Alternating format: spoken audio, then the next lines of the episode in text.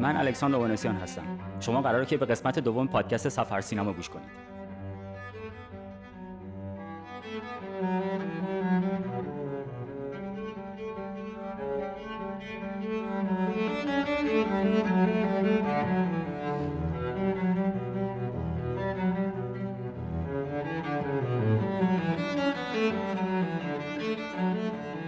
زمانی که اسما لیلند استنفورد، سناتور جمهوری‌خواه، در کنار فعالیت‌های سیاسی خودش به نقاشی‌های قرن 19 میادین اسب سواری خیره می‌شد، با مسئله سوال برانگیزی مواجه شد. چرا همیشه یک پای اسب بر نقاشی روی زمینه؟ در که استنفورد اطمینان داشت که ثانیه‌های جادویی وجود داره در حین سوارکاری که او و اسبش کاملاً از روی زمین جدا میشن. استنفورد به سراغ ادوارد مایبریج، عکاس انگلیسی آمریکایی رفت که یکی از کامل‌ترین بایگانی‌های موجود در زمینه عکاسی از حرکت حیوانات رو داشت. نظریه ثانیه‌های جادویی پرواز مطرح شد. مایبریج دست به کار شد و از سال 1872 تا سال 1877 دست به آزمایش‌های مختلف عکاسی زد تا تونست درست بودن نظریه استنفورد رو ثابت کنه.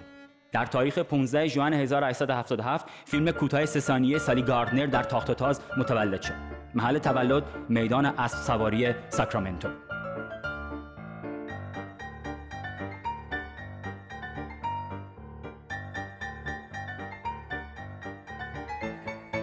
این تصویر متحرک دویدن اسب در مرحله اول با 12 دوربین و در مرحله دوم با 24 دوربین عکاسی شد. مایبریج به یک تصویر متحرک 3 ثانیه‌ای دست پیدا کرده بود، اما مایبریج رو امروزه مخترع تصویر متحرک و سینما تلقی نمی‌کنند، هرچند که بریج اولین ثبت کننده تصویر متحرک بود. چون به گفته تاریخ‌نگاران امروز سینما، ثبت حرکت مایبریج با چیدن دوربین‌های عکاسی متعدد در کنار هم اتفاق افتاد و نه با یک وسیله واحد. و یک موضوع جذاب، توی برخی از سکانس‌های فیلم ماتریکس برادران واچوفسکی آن زمان و خواهران فعلی از همین تکنیک عکاسی مایبریج بعد از 122 سال استفاده شد. چون با اختراع دوربین لومیرها دوربین فیلمبرداری مستقل از کارکرد دوربین عکاسی عمل می‌کرد، پس ثبت تصویر 3 ثانیه‌ای بریج هنوز سینما به حساب نمی‌آمد.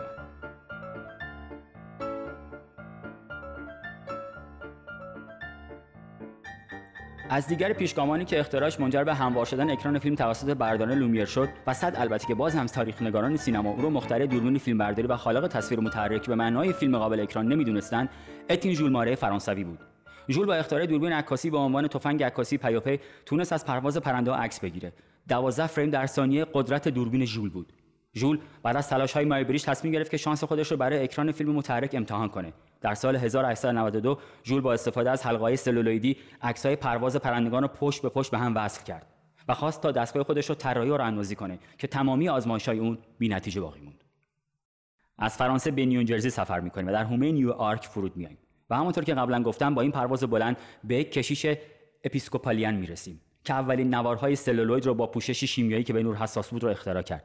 کشیش هانیبال گودوین دلش می‌خواست تصاویری که بر اساس داستان‌های انجیلی کشیده شده رو برای مردم در زمان موعظه توی کلیسا نمایش بده و رغبت رو به هیجان تبدیل کنه که موفق نشد. و البته یکی از دلایلش این بود که در همون اوایل کار تصادف شدید کرد و پشمند اون به زاتوریه دچار شد که هم مرد خدا رو ناکار کرد و هم رویاهاش رو.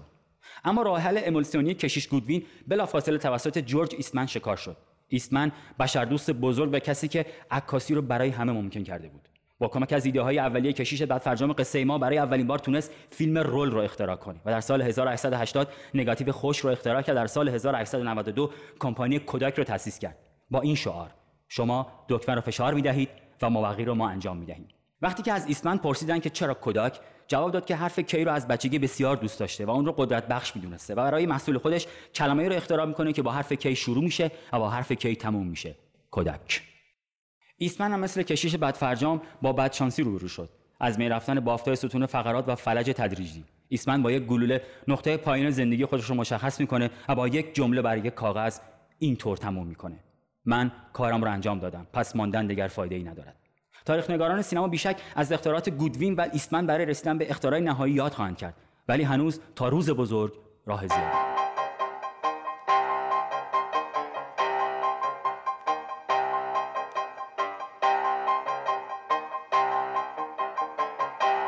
اما شاید جدی‌ترین و سرسخت‌ترین رقیب لومیرها را در راه رسیدن به اختراع دوربین فیلمبرداری بشه توماس آل ادیسون بزرگ دونست. ادیسون رقیبی بود کله‌شق با پشتکاری به قدر یک گله گاو بوفالویی تنومند. داستان پیچیده اختراع، انحصار و تهیه و تولید دستگاه ادیسون بس طولانی و جانکاهه. پس ما به سبک خودمون وارد این داستان پیش در پیش اما هیجان انگیز میشیم. ادیسون همیشه درگیر کشمکش با سایر دانشمندان زمان خودش بود. از نیکولای تسلا سربتبار تا سر جوزف ویلسون انگلیسی و سرشاخ شدن با شرکت جورج وستینگ هاوس و قدلم کردن شرکت بزرگ جنرال الکتریک خودش برای رویارویی با رقیبان کهنه‌کار. ادیسون سرمست از اختراع فونوگراف یا همون گرامافون که به تفریح تازه خانواده آمریکایی تبدیل شده بود، قصد داشت با خیز بلند سفری به جهان تصویر داشته باشه. بیگمان جهان متمدن شیفته ضبط و ثبت هر حرکت و صدایی بود. اما همونطور که قبلا گفتم، ادیسون شمشیرکش قهاری بود که علاقه به نبرد داشت و حتی گاهی نبردهای علمی تبدیل به تنبتنهای تمام عیار ذهنی هم میشد. اما این شرح رازناک هنوز ادامه داره. هنوز قول چراغ جادو بیدار نشده و هنوز هم مشخص نیست که چه کسی به صورت دقیق پدر چه چیز در کجا و برای چه کسی بوده. توی قسمت بعدی سفرمون رو به ژرفهای عمیق کشمکش‌های سینمایی برای اثبات اینکه چه کسی پدر تصویر متحرک بوده رو با هم ادامه میدیم.